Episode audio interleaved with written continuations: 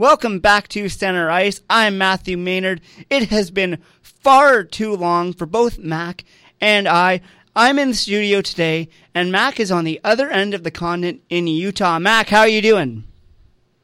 Doing well enjoying the playoffs, even though my Leafs are out. But that, that's another story. Oh well, um, we'll get into that. The, the weather here is beautiful. Um, I don't miss that brutal winter that we experienced. Uh, I can't believe how long that went on.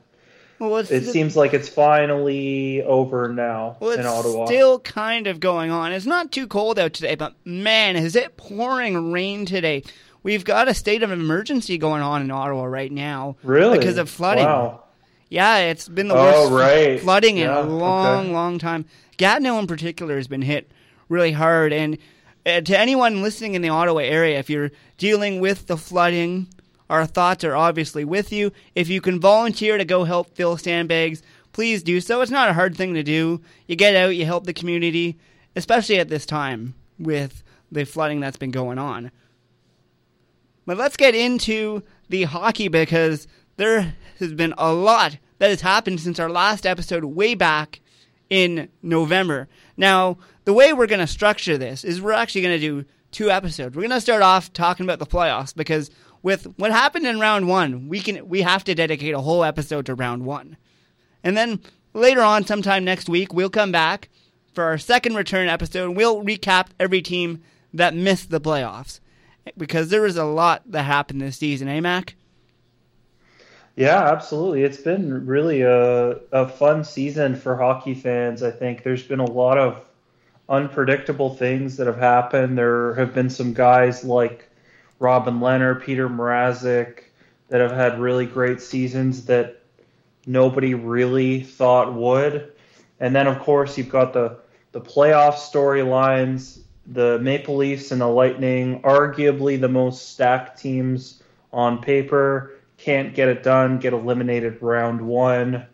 So there's definitely a lot going on, but for me, um, I, I enjoy the playoffs a lot. But my favorite time as just someone who follows hockey is the off season because I think especially this off season, there's a lot of teams that are really looking to make something happen, whether that's trades at the draft free agents, big name players are going to be available because I think what you're seeing is there's a lot of teams that aren't that far away from being in contention. And you saw this year the Islanders, the Hurricanes, the Blue Jackets, these are teams that finally made that leap into being a serious contender. Yeah, and most of the teams that are on the outside looking in, especially teams like Montreal, in particular are only a few pieces away from really making some noise in the playoffs. And teams like the Rangers as well. Of course, the Rangers certainly got help with the draft lottery this year, moving way up to pick in the second, picking the second pick, which will certainly help them. And it's going to be a very active offseason. You and I have talked over uh, Facebook a bit, quite a bit between now and our last episode, and we both agree that this offseason – compared to last offseason is going to be a lot more active. Yeah, because you just you have a lot of teams that, for example, the Florida Panthers. It seems like they're finally serious about contending. They hired, of course, Joel Quenneville, who, to be honest, I was a little surprised he accepted that job. Well, especially since Philly was offering more money, and between where Philly is, so he and Florida. Well, you must see something with that Florida team, but you're right. Like uh, Philly and Florida, I mean, Philly's definitely the better team. Are they better by that much? I don't think so. You know, you and I have both been kind of interested in Florida, and let's just say they left us with a little fool's gold at the end of last season, and they came into this season, and I don't even know how to describe what happened, but one thing's for sure, Matt. They need a goalie. Oh, certainly. They absolutely need a goalie. that is priority number one. No, no, no disrespect to Roberto Luongo, but he, he's up there in age, and he, he's not the goalie he once was when he was originally with the Florida Panthers, and particularly with the Vancouver Canucks when he was just lights out. Florida, their number one concern certainly coming into this offseason will be goaltending. And of course, there are some goaltenders that are going to be on the market this offseason, most notably Sergei Bobrovsky, who still hasn't signed with Columbus. Now, of course, with Columbus going on a bit of a playoff run here and finally making it to the second round, it may persuade some of the gu- the big name free agents in Columbus to re-sign there. Yeah, that's the other factor. And not only that, you have the Columbus Blue Jackets as a suitor for Bobrovsky, but there's plenty of other teams that have interest in him for sure. I mean, I, I don't think Calgary is sold on either Mike Smith or David Rittich. There are a number of teams out there that could upgrade their goaltending position by signing Bobrovsky. So he certainly is going to have his share of suitors. It's just personally, I, I kind of hope he stays in Columbus because that's what everybody doesn't think he's going to do. And, you know, ride it out with this team. This is a really good Columbus team, and they're only getting better. They certainly are, especially now that Matt Duchene has found his footing in Columbus. I knew it was going to take some time. I remember when Matt Duchene came to Ottawa a couple seasons ago, he started off quite slow, but by the time January rolled around, a couple months later, he really found his footing and he had a really good second half of the season. And that's what we're seeing now with Duchene in Columbus. And he's peaking at the precise time they need him to in Columbus. Unfortunately for the Blue Jackets, they just fell short against the Bruins last night, but they played a good game. Sergei Bobrovsky, for the most part, looked quite good, and the forwards were playing well as well. Of course, the Bruins squeaked that one out. And the one edge I'll give the Bruins in that series, of course, is their physical play. We saw that against the Maple Leafs. And that's the one area where the Bruins really took out the Maple Leafs. Not discounting how the Leafs played physically, because they did better than I thought they would physically.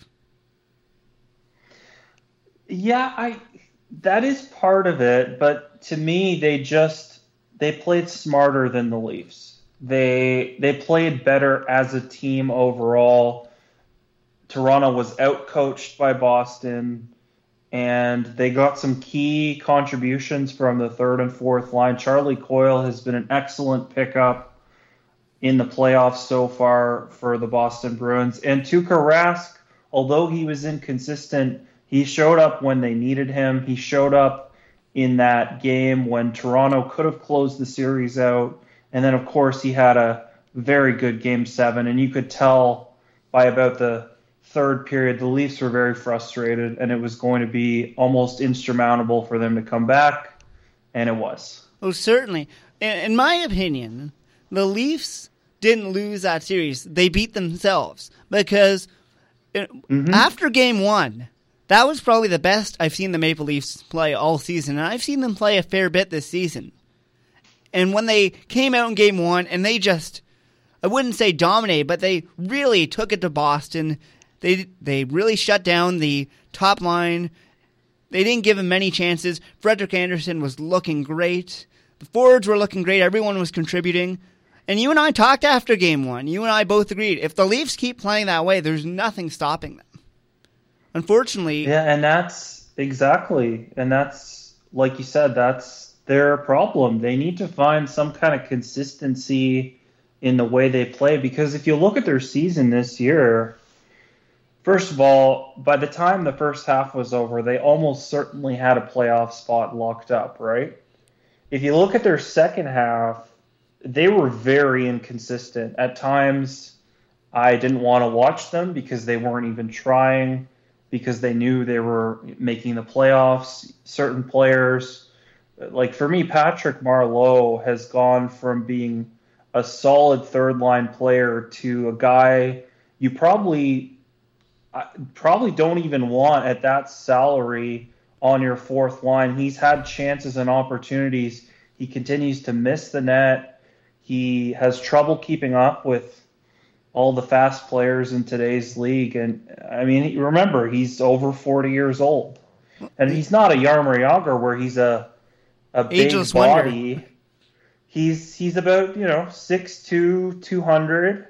He's not a huge guy. So I mean, I wasn't really surprised. I was I was very happy with game one, but I knew from watching this Leafs team all season that they they'll turn in a game like that every now and then and you say, "Oh man, if they can just keep playing like this." Well, they didn't. And they were just up and down the whole series and they may have played as well or better than Boston, but like you said, they beat themselves. Too many turnovers, too many penalties, too many mistakes that you can't make in the playoffs against a very good Boston team. When a very experienced Boston team at that, they've played this Maple Leafs team three times in the past five years now, and I know there's always some turnover, but gen- for the most part, the core of Boston has been there for a while now, and they know how to beat the Maple Leafs.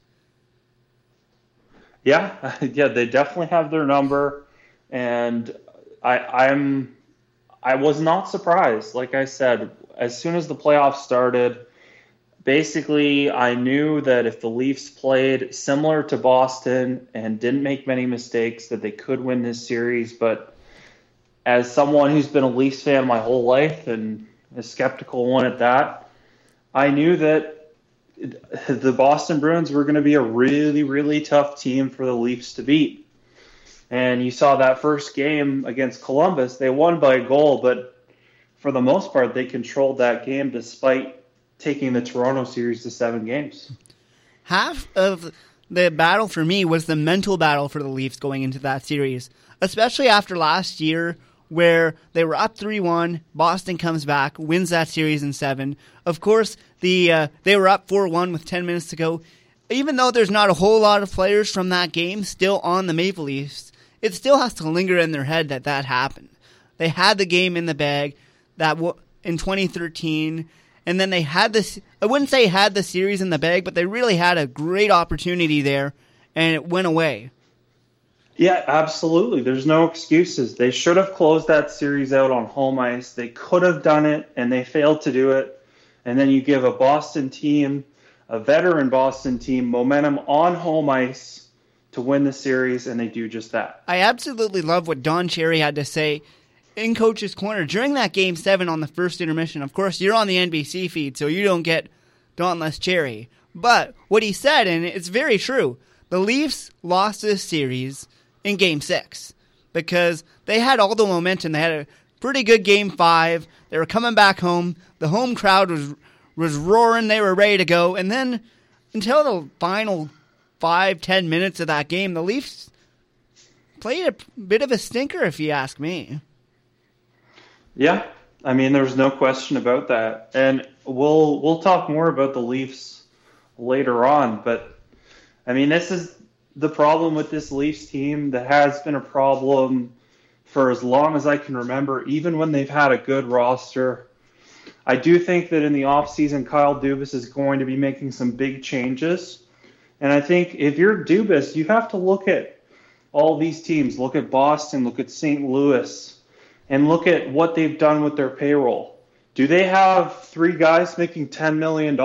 No, they don't. Do they have a team that looks absolutely stacked on paper? No. Do they have good defensive systems, a good coach, players that play for each other, and you know, a good mix of guys and they're under the salary cap? Yes. And that's almost so, a common factor between all the final eight teams. Of course, there are some exceptions San Jose, Colorado, but for the most part, especially in the East, you, you look at the players, they are playing for each other, and you can tell, especially on teams like the Blue Jackets and particularly the Hurricanes. I'll admit I've kind of jumped on the Hurricanes bandwagon as well. Oh, the Hurricanes have been just an amazing story this year. You and I touched on them early in the season as a potential playoff threat, and they had a good start to the season. Remember, they had a really lousy kind of middle of the season, and then they really turned it on. They made it to the playoffs. They beat out Montreal, and credit to them.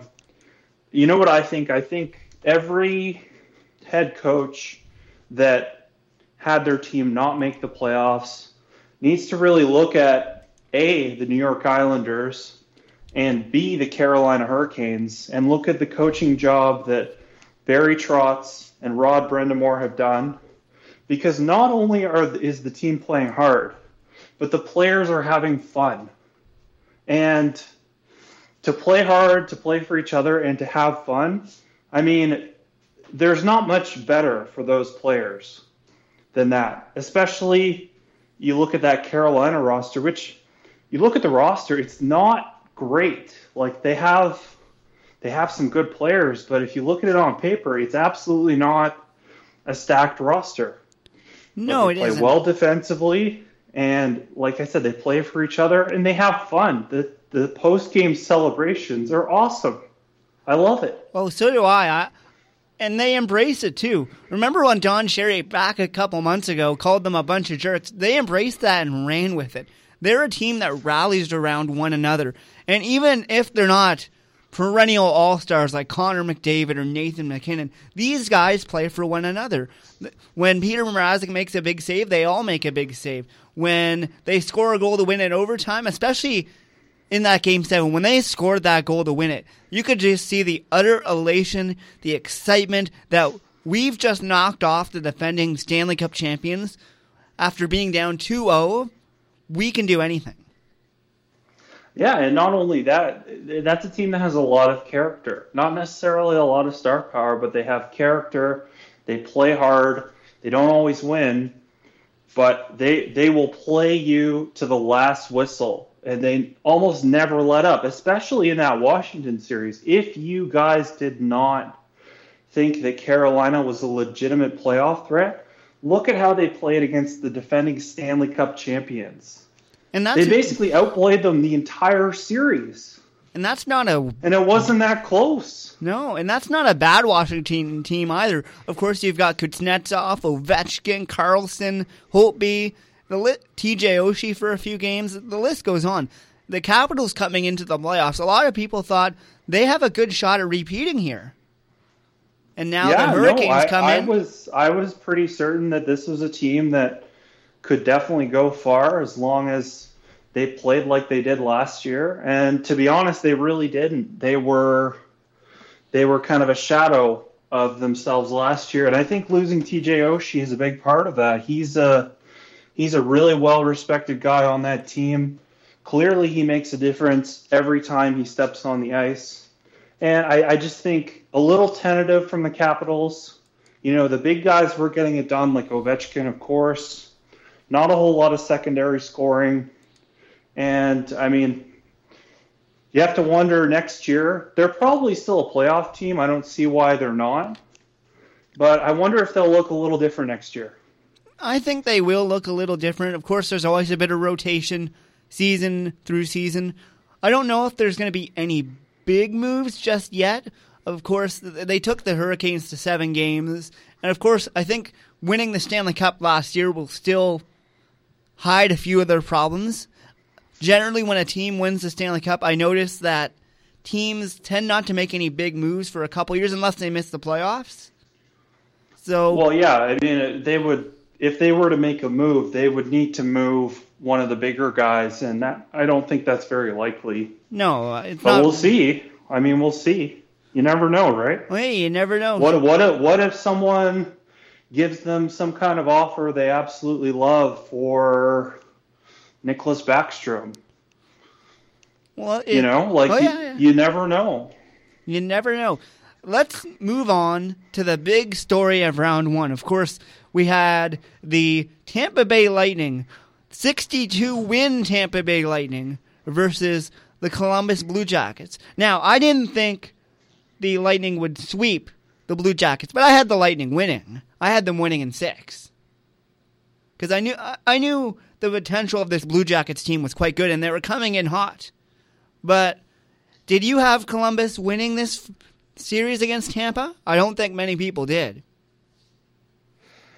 Um, I did not. Although I will say that uh, I think you and I were both skeptical of Tampa Bay from the outset. Well, you and Uh, I have can been this team really win a cup? And we both, we kind of just thought, I don't know. I as good as they are and as stacked as they are and as great a season as they had, I don't. I still don't know if they can win a Stanley Cup. And uh, to be honest, No, no one expected them to get swept. No one expected them to get dominated the way they did by Columbus, of all teams.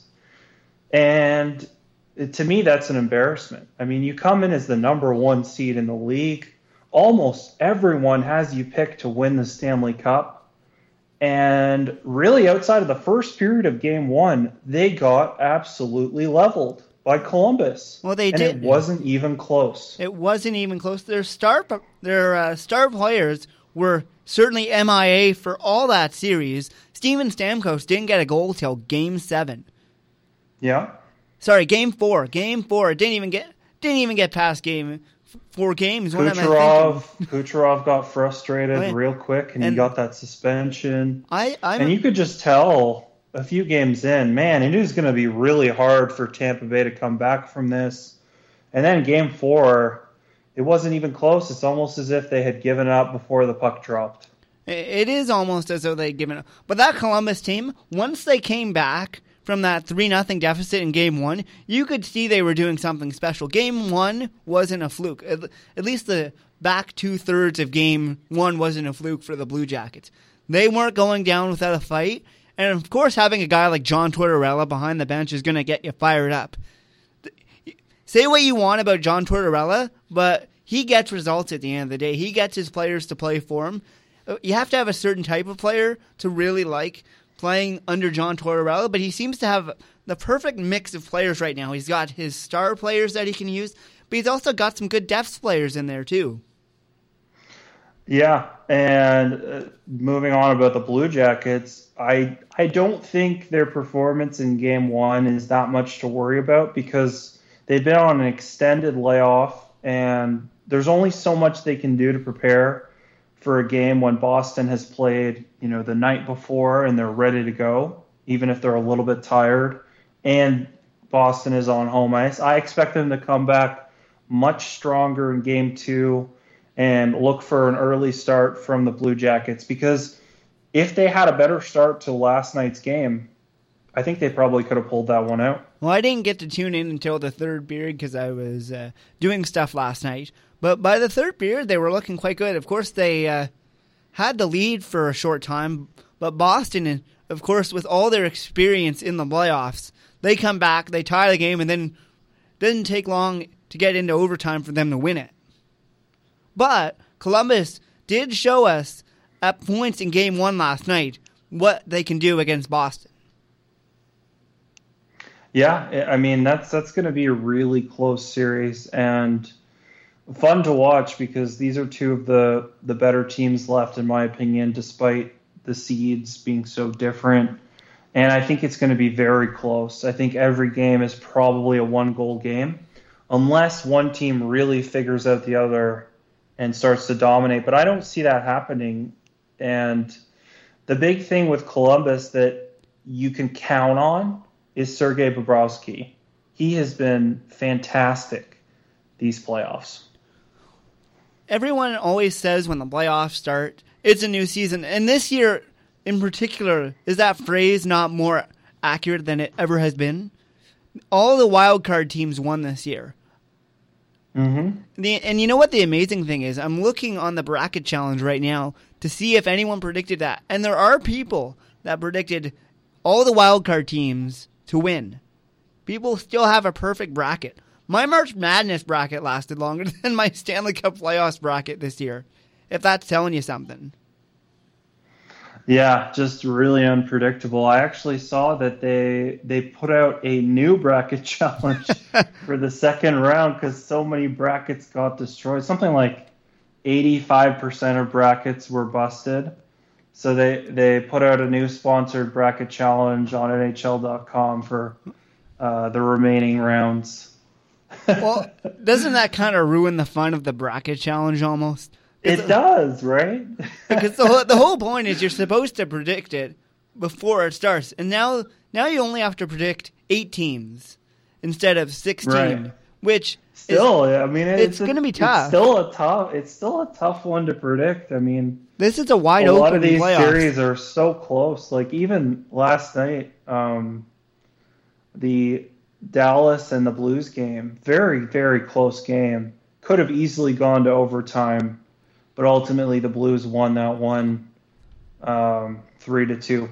Well, I had the and I, I think the Islanders and Carolina, as close as it gets, those two teams are very similar. Um, we mentioned Boston and Columbus, and then of course in the West you got San Jose, Colorado. Colorado showed that they're for real, basically just owning the Flames in that first round, and the Sharks had a much tougher series against Vegas. Eventually, they came back. Well, we'll get into that in a minute. Four straight. Of course. Three straight. Sorry.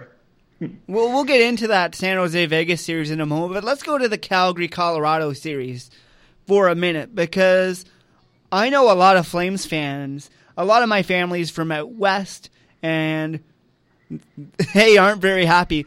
They're they're still a little bit shell shocked, if I'm being honest, because the Flames had a really good season, and I predicted them to win that series. The Flames fan in me had them winning that, but in the back of my mind, when I made that pick, I had a feeling Colorado is better than what their record indicates. You and I both know this. Remember this the sizzling start they got off to. In our last episode back in November, you and I were just praising the Avalanche nonstop because they were unbeatable back at the start of the season. And then they went into a bit of a lull in the middle part of the season and found themselves on the outside looking in. But at the right time, everybody got hot. Of course, Nathan MacKinnon, Rantanen, everybody's been lights out for the Colorado Avalanche right now. Yeah, it actually, if you look back at their season, it is almost identical to what the Carolina Hurricanes did. Hot start, bit of a lull in the middle of the season, fell out of the playoff picture. People started to doubt them a little bit, wonder if there's going to be any trades at the trade deadline, etc. I think the one discussion about those teams was how are the goalies going to hold up? And then eventually they figured it out. They got hot down the stretch. They beat out the Coyotes. They beat out the Wild. so much for our bet, by the way. Oh well. well the, did I technically? so what, didn't we I both lose, right? Or, I mean, technically, We're I co-losers. I, I'm a bit less of a loser than you, just because the Coyotes were a bit closer. But, the, and we'll get into the Coyotes in our season recap episode. But they just they struggled at the wrong time, and the Avalanche knew too many injuries. Well, yeah. Just well, of course, the injuries didn't. Rick Tocchet did everything he could to get that team to the playoffs, but it was almost impossible. And down the stretch, when you've got teams with much better rosters than you fighting for playoff spots, and you your guys go up against their superstars, it's it's really tough to get past those teams. And unfortunately, they fell a little bit short. Definitely a lot of hope for them next year. Oh, certainly. Well, the Avalanche, I had a feeling they were going to do well. And I was right. The thing with the uh, Flames, and it was always in the back of my mind, is last time, and pretty much last couple of times the Flames have made the playoffs. Of course, every year on paper, you look at their roster, you look at guys like Johnny Gaudreau and Sean Monahan, Matthew Tkachuk, and Mike Smith was pretty solid down the stretch for the Calgary Flames, especially in game one. You look at that roster, do you think, okay, it's probably not a Stanley Cup champion roster, but it's certainly one that can make some noise in the playoffs. And with aside from game one, the Flames really didn't do anything. Johnny Gaudreau was certainly MIA, especially in that game five. He had two breakaways. He missed the penalty shot, and he shot it wide on a breakaway, clean wide of the net, not even close. Of course, uh, Philipp Grubauer's got to be happy about that. Doesn't have to make the breakaway save. But if you're Johnny, Johnny Gaudreau, even if you're gassed, you got to at least get that on net and get an offensive zone faceoff. It's just, it's the missed opportunities that the Flames had in that Colorado Calgary series. The players that didn't show up, the defense that made brutal turnovers at brutal times. It's very similar to what the Leafs did. The the Flames beat themselves, not discounting anything from what the Avalanche did in the first round, because of course they played very well. But the Flames did not play well at all. Yeah, and you you mentioned how their star players just were not playing like they did in the regular season and were not playing how you would expect them to. And that is one of the most critical parts of the playoffs. You need your best players to be your best players because that certainly happened with Colorado. But like you mentioned, Johnny Gaudreau really struggled. He looked flustered, kind of rattled throughout the series I did not see much of Matthew Tkachuk. Uh, the Avalanche really challenged the Flames with their speed. And like you mentioned, some brutal defensive plays, turnovers when you absolutely can't have them. And I mean, you look up and down the lineup, not only was it that top line, but I did not notice much of Lindholm. They brought him in to score goals, especially. I didn't see much of Hanifin. He didn't, Hanifin he didn't play was that well. very quiet uh, Giordano was Ice solid, cold. but not super noticeable. And Well, he was ice cold on the- basically, the only thing keeping them in the series was Mike Smith. Yeah, And I love Mike Smith, but he's a little bit of a flop fish. Hmm. Sometimes he doesn't know where the puck is going, and he just kind of throws his body at it and hopes it hits it. And he, trust me, he's athletic and he he made some outstanding saves, but he was flopping all over the place, Matt. he was. But it's funny. Mike Smith was the reason I thought the Flames would be eliminated, not the reason why they didn't get swept. right.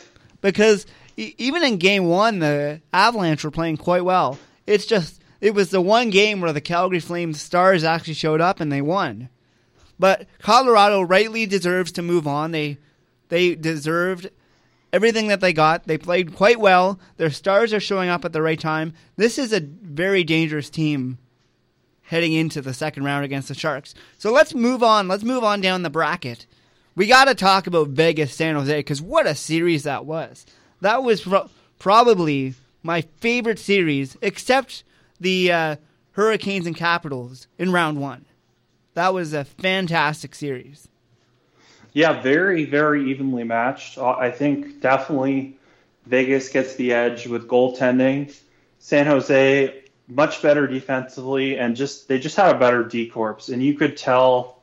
Last year, Nate Schmidt was having an outstanding season. This year, obviously, he had that 20 game suspension. Uh, was not really his normal self this year. Shea Theodore, very good defenseman, but you look past that on that Vegas D, it's not that impressive. And I think the depth of San Jose ultimately got it done here. Obviously, Martin Jones finally played well those last three games, and San Jose moves on. But the thing about that San Jose team that I don't think people realize is they have a ridiculous amount of depth. Joe Thornton is in their bottom six. They have five, six, seven guys who can put the puck in the net just like that. To me, Joe Thornton, when I watched that series, he's a guy that as long as you play him on limited minutes nowadays, he can he's still a presence out there. You saw I especially saw him in that game seven overtime. He was out there, he was working hard, and ultimately the hard work pays off and they move on. Of course, we can't pass this series and move on to the next one without talking about the call. The in Mm. game game seven, off the face off, the cross checking to Joe Pavelski. What are your thoughts on that, Mac? Yeah, I mean it, it's a, it's a tough situation to really get angry at the official for because remember he's making this call at game speed based on what he sees in that moment and that's it and that's all that matters. So he made the call based on what he saw and, and what I wish they kind of did uh, the broadcasters was show us the ref cam.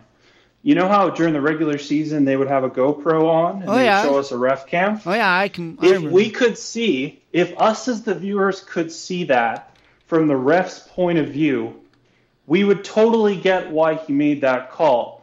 But more importantly, this is something that kind of needed to happen for the NHL's sake because now you're going to get this brought up at the Board of Governor meetings. The Vegas owner has already said he is going to bring this up, and the NHL has taken appropriate steps to not allow the officials that called that game to call any remaining Stanley Cup games. But really, if you have just a two minute review, gather the refs, look at a screen, look at the call, get it right. What's the big deal? You can play some arena music while everyone else is waiting for this call to happen.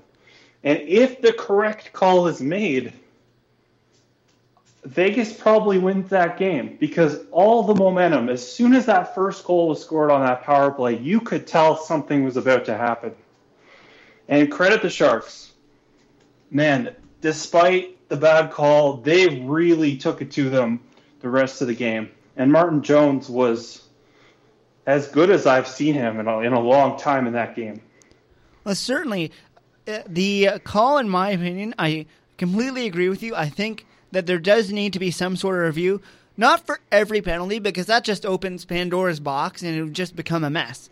But for things like a five minute major or a puck over the glass, I think that should be something you can review. How many times have we seen five minute majors where at first it looks quite nasty, but then you go back and you look at the replay a couple times and you think, yes, it's a penalty, but it's not a five minute game misconduct.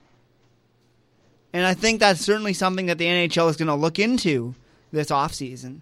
But as as much as the call was bad, there still has to be some blame on Vegas there. Yes, you're on an extended penalty kill, but you give up four goals in four minutes.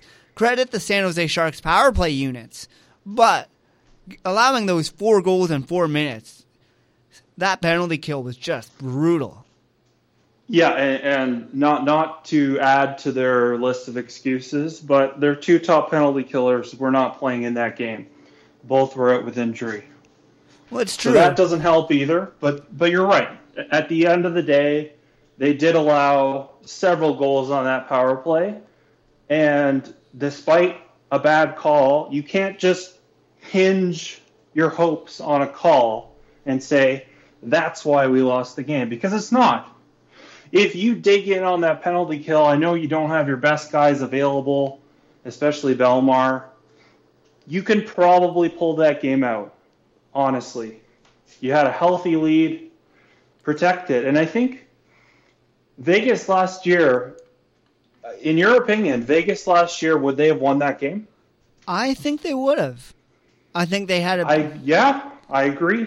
This year, this year they have been very up and down. And that's just another example. The penalty killing has not been nearly as good. They have had streaks of playing very well as a team and very poorly as a team, much like some of the other teams that got knocked out the first round, like the Toronto Maple Leafs.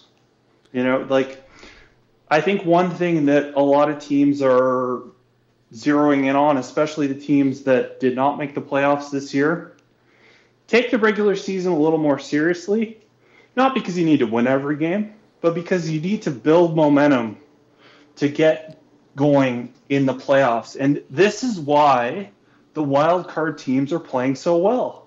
Because they were fighting for their playoff lives. They've been playing playoff hockey for the last month. They were ready to so go. They're ready to go. Yeah.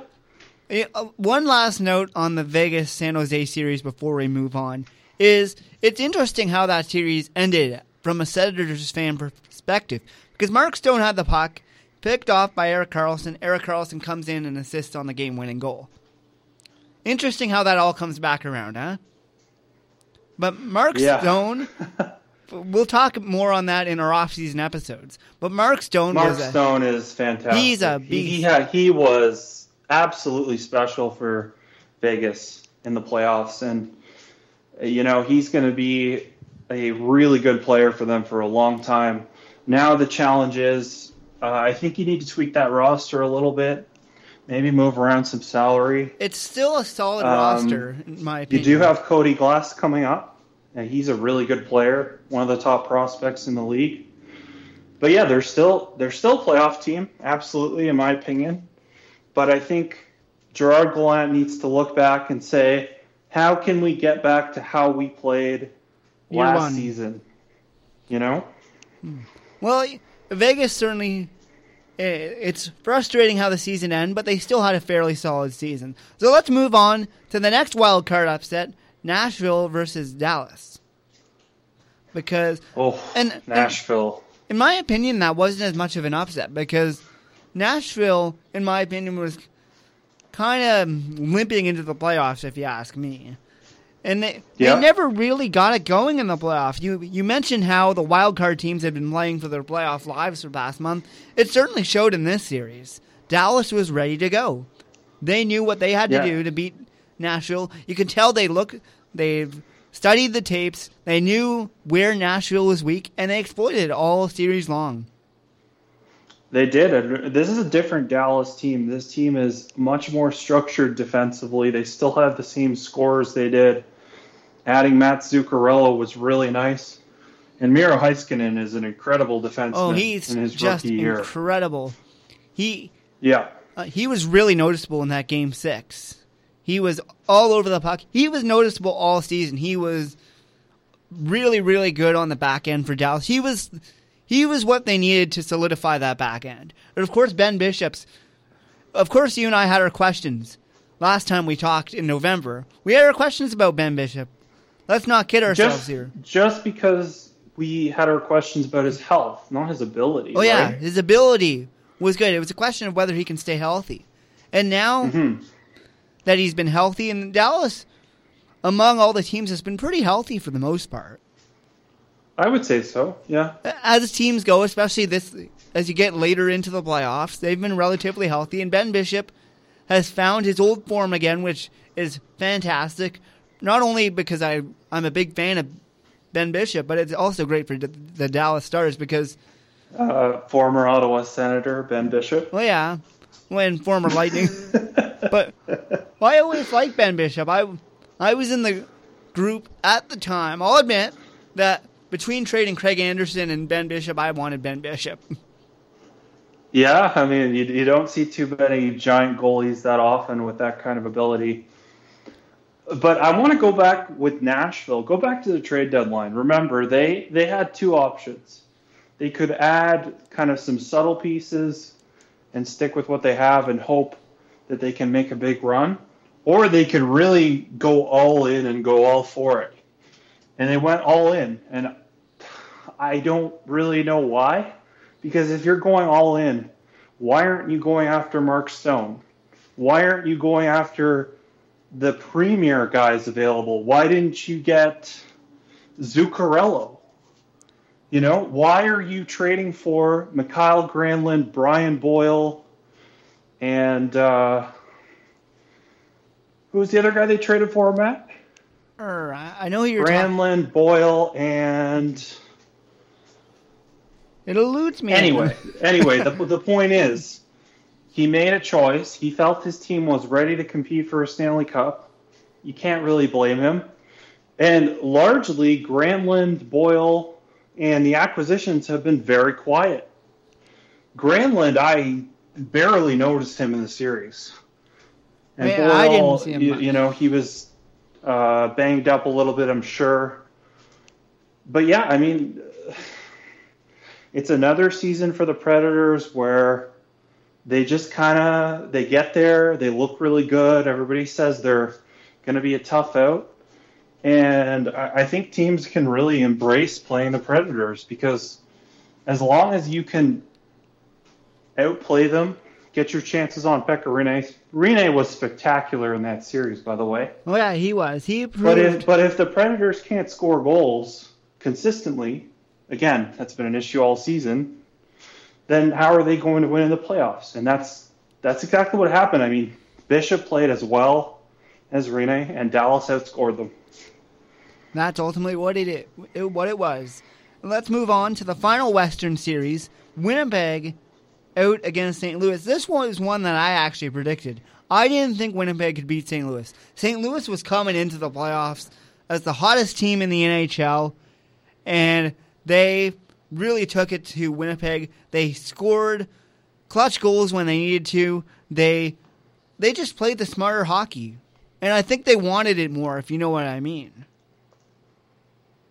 Yeah, uh, I I agree with you on that one. I I just to me Winnipeg was good, but another team that even though you know when they're at their best, they can win it all. To me, they were not at their best consistently throughout this series, and especially in goal when you compare Hellebuyck to Binnington, there's no comparison. Binnington Hellebuyck played well, but Binnington was, Was lights just out. out. of this world. Yeah. especially in those first two games, he was just lights out all game. Where Winnipeg lost the series to me was Wayne that- Simmonds, sorry. It was Wayne Simmonds. Yes, that was the other guy they acquired. Again, didn't do much for them. no, Continue. but to me, where Winnipeg lost that series was Game Five at home. It was two two, and yeah, you can argue the goaltender interference call there, but at the end of the day, you gave up a goal to Schwartz with 15 seconds left, and yeah, you Yeah, that that was tough to watch, especially like you said, especially on home ice. Could not get much worse than that. and that was the killers for me. That was the dagger in the heart of the Winnipeg Yeah, Jets. you, you you could feel just the series momentum was 100% St. Louis. I And think you could feel you could feel the deflation in the Jets and the crowd in the next game. I think if Schwartz doesn't score that goal, even if the Blues win in overtime, this could have easily gone to seven games. Because Winnipeg still had some confidence that, yeah, we can go into St. Louis. We've played well there. We can win. We can come home. And we can win in front of our home crowd. We know how to do that. But once you give up that goal with 15 seconds left, the Blues were all over them for a good two, three minutes before that goal. It goes in, just deflating. That's a killer for the win. Yeah, they sat back. They sat back a little too much, and if they kept attacking, they probably would have secured that win. Maybe the series is different, but instead, they tried to protect the lead by playing passive. That uh, almost never works in the playoffs, and it didn't there.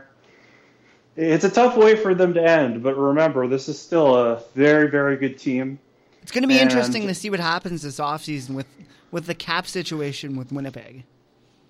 It, it is because they're they're nearly maxed out. They have a very good roster, but I think again, all of these GMs of these big stacked teams need to take a look at the teams around them and reconsider where they're spending their money and how they're building their team. Yeah, it's going to be interesting. Of course, you and I will get into the offseason more at another time, but we, excuse me, we've got one more series to cover, and then we'll, we'll quickly touch on what our predictions are for round two, and we'll wrap it up. So, Carolina, sorry, well, we talked about Carolina, Carolina and New York in round two, but let's talk about the Islanders sweeping the Pittsburgh Penguins. I, Oof, oof. yeah, this this was not even close, was it? No, it wasn't. The Islanders had something to prove coming into the playoffs. They were coming in hot. They were ready to go, and they showed it. They proved it, especially at Nassau Coliseum. Man, oh man, that was probably one of the most fun places I've watched a game on TV. The fans Yeah, were rocking. you have to give all the credit to the Islanders, and I'll, I'll I'll talk more about them later. But there's no reason not to think this team is going far in the playoffs, just based on the way they play, the goaltending they're getting from Leonard, and really they don't make many mistakes. They don't take many penalties, and they have guys up and down the lineup that can score. yeah, they do. Doesn't matter. they basically that's how they beat the Penguins. It was the perfect match for them. You've got a highly offensive team that is not great in their own end, and a goalie Matt Murray who can be spectacular, can be average at times. He played well, but too many mistakes by Pittsburgh, too many penalties, and the Islanders just it was just like a very slow dagger kind of. Boy, uh, we're going to see some changes from Pittsburgh. We are certainly Yeah. going to see that we talk about it every year. Like when when are they going to just fall off. trade one of the big guys? And I think this Maybe is the it'll off be this this off season. Uh, uh, in my opinion, I don't see one of either Kessel or Malkin staying long term. I think Kessel may be gone. Well, here's the thing. Here's the thing about that. The problem with with Kessel versus Malkin is Malkin's trade value is astronomically higher than Phil Kessel, right? Yeah, it certainly is. So from an asset standpoint, in terms of what you get back, it may make more sense to trade Malkin, and that might be really hard for them to do. But I, I just they're they have hardly any cap space available. They're in need of draft picks, young players. They've done a good job of developing young players when they've had draft picks, but they just they they seem to trade them away a lot for players in the playoffs. And I believe that they can rebuild, and I believe Jim Rutherford can. But this is a big challenge for him because really he's been just managing a contender since he got there. Well, it depends on what Jim Rutherford thinks he can do. Does he think that with this group I can still make the playoffs, and with this group we can still win? Or in the direction you and I are thinking they're going, where yes, this team is finally starting to go on the downturn, and if they want to get back into the playoffs and actually make some noise and not just get swept every year, they need to make some changes. Yeah, yeah, I agree. And, and it may uh, mean missing the playoffs for a year or two for them, but if they want to get, that's not the end of the world. No. You've won Stanley Cups, a lot of Stanley Cups, and you're one of the most prestigious franchises in the league.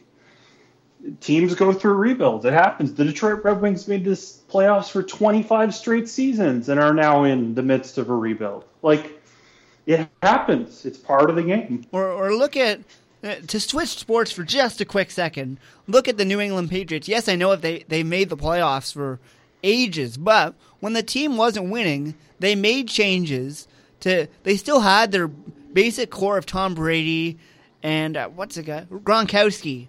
They still had that core, but when the uh, core, when the rest of the players around the core started to age out or retire or leave via free agency, they brought in players younger, better players to replace it to still to have that support around the core because you can have that core of Malkin and Crosby for as long as you want, but if you don't have anyone else around that core to make it go, the Penguins aren't aren't going anywhere. Right, right. So that that's that's the challenge, and they've already committed long term dollars to pretty much everyone on the team. Uh, I do want to give them props on an acquisition they made that's kind of little talked about.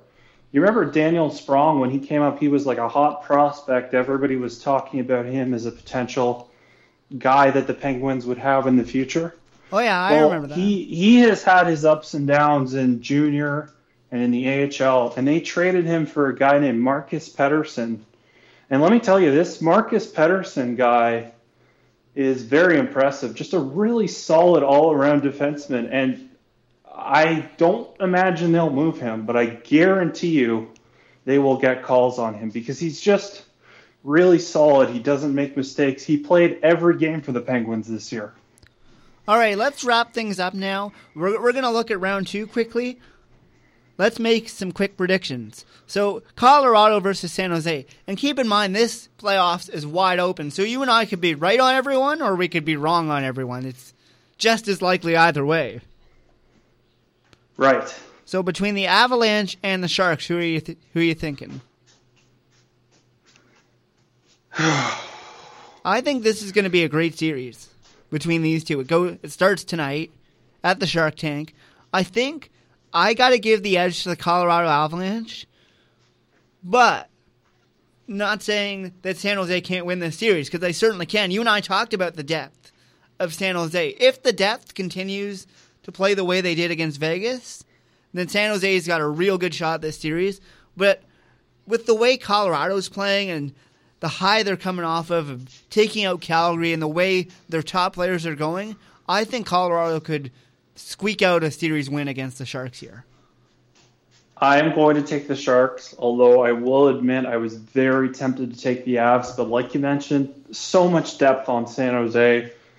If there was any year that it was their year, it's this year. They are absolutely stacked. They just need Martin Jones to be good consistently, and I think they can win this series. If that doesn't happen, Colorado's winning this series. So this was a really tough one to call for me, but I'm going to stick with San Jose. I stuck with them in round one despite that huge deficit that they built early on in the series. So I'll take the Sharks. All right. So you and I are different differing on that one, but you and I both agree that this series, that series, could go either way. The Sharks, you and I talked at the start of the year how this was the year where they want to go in. Of course, they made a big splash in getting Erik Karlsson to support Brent Burns, and things finally seem to be working out there. We'll see how it goes. Let's move on to the next series. This one is going to be an interesting one. Dallas and St. Louis, of course. Last night, the Blues and Stars of the two games that were going on last night, that was the one that I paid more attention to, and that was quite the game. Of course, St. Louis is already up one nothing, but I think this is a series that can certainly go the distance. It could. Uh, I feel very strongly about the Blues, though. I'm taking the Blues in this series. Yeah, like, so am I. This was not. This was not a difficult decision for me. You know.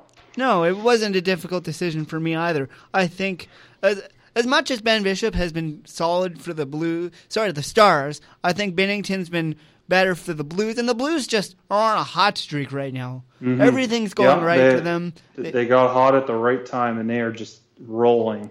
All right, let's move over to the East. Blue Jackets and Bruins. So oh. uh, this one is an interesting one. I'm sure your inner Leaf fan is thinking, "Go, go Blue Jackets! Just take out the Bruins." It's it's partially that, but honestly, not much. I a lot of me thinks that Columbus is the team that can take out this Bruins team. Um, but at the same time, that's not to say the Bruins aren't a very good team. They clearly are. And I'm going to stick with the Blue Jackets in this series. I will say that if they win this series, that's as far as they'll get. They're going to get knocked out in the next round. Hmm. Uh, I'll go Blue Jackets as well. I think by the end of the game last night, the Blue Jackets, the rust had kind of worn off for them. They were playing mm. better. They knew how to take it to the Bruins. And the the the X factor for me is Bobrovsky versus Rask. Between the two of them, I got to side with Bobrovsky. He's been more consistent in this playoffs. So totally fair. Yeah.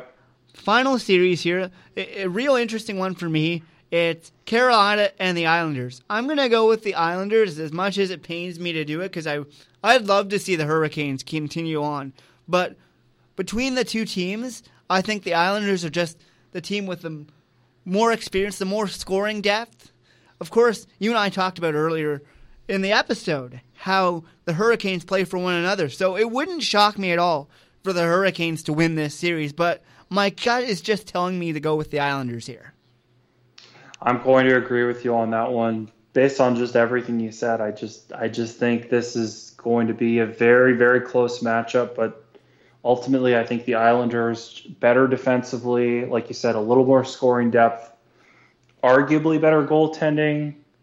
It's, I think definitely better coaching because more experienced coaching with, with Trotz versus Brind'Amour. But uh, I mean, we could definitely be wrong on this one. When I would not be shocked if Carolina pushes this to six or seven games, just like they did against Washington. But this is also a series for me that I wouldn't mind being wrong with, because yeah, Carolina has been the feel good story for the season for me and I'd love to see them carry on. Us. Imagine this: a Columbus versus Carolina conference final. Who would have predicted that when the playoffs started a couple weeks ago? That would be would be crazy. It would absolutely be crazy, but it could happen. It really could happen. There's a real good possibility of it. These playoffs are so wide open, and that's what that's what makes this so special this year. Is that really all the big heavy hitters are out. So it's anyone's cup. Any of the eight final teams have a realistic shot at winning the Stanley Cup. Yeah, exactly. Say what you want about your bracket being busted, but can you not say that this is awesome? It is unpredictable. It's fun to watch.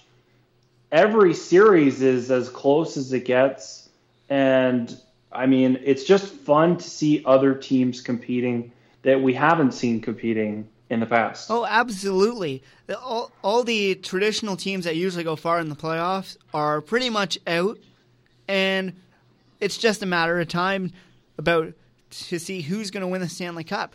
And there's also a lot of teams that are in this playoffs that either haven't won a Stanley Cup for a while or have not won a Stanley Cup at all. Yeah. Yeah. You know, of course, there's San Jose, St. Louis, there's the Blue Jackets, so it's going to be interesting. I I would love to see the Sharks win the Stanley Cup this year. It, as much as I picked Colorado, I think you and I would both like to see Joe Thornton go out with the Stanley Cup because I don't see him playing after this playoffs. Yeah, he's definitely getting up there, and, and I think not just because he doesn't want to play, but he's just too many injuries. He's too banged up now, and you know, I think really this is probably his last go at it, and the Sharks know that, and the Sharks know that this they have to win this year. If they don't win this year, I can't see them winning for a little while. No, neither can I. So let's wrap it up here, Mac. Uh, any final parting words here? Uh, no, just great to be back. Love doing these again, even if it's me on the phone and you back there in Ottawa. We're just really glad to be doing the show again. We missed it a lot. Uh, the playoffs have been a blast, even though, you know, my favorite team, of course, the Leafs, got eliminated. I've just been enjoying them so much. It really is the best time of year to be a hockey fan. And like like we mentioned, we really hope that the unpredictable stuff continues because if it does, you can just enjoy the playoffs for what it is and forget about your bracket and forget about your favorite team. So Absolutely. I mean, enjoy the ride. enjoy the Uh, ride. That's since I'm a Sens fan, they've been out for ages now. I've just been enjoying some good hockey. Of course, I'm thrilled to be back. You and I have been talking about getting the show going again for a while. It's great to be back in studio. I haven't actually done any radio things for a while because I've been out on placement doing stuff off air, but it's great to be back behind the mic. It's great to be talking hockey again, especially with all the fantastic things that have been going on in the hockey world. Mac and I will be back next week. We're going to be recapping the season that was for every other team because there was a lot that you and I would have loved to talk about this season, but we didn't get a chance to. So we're going to be back next Friday around the same time. We're going to get another episode out. Enjoy the rest of your week. Enjoy the hockey, and we'll see you next week.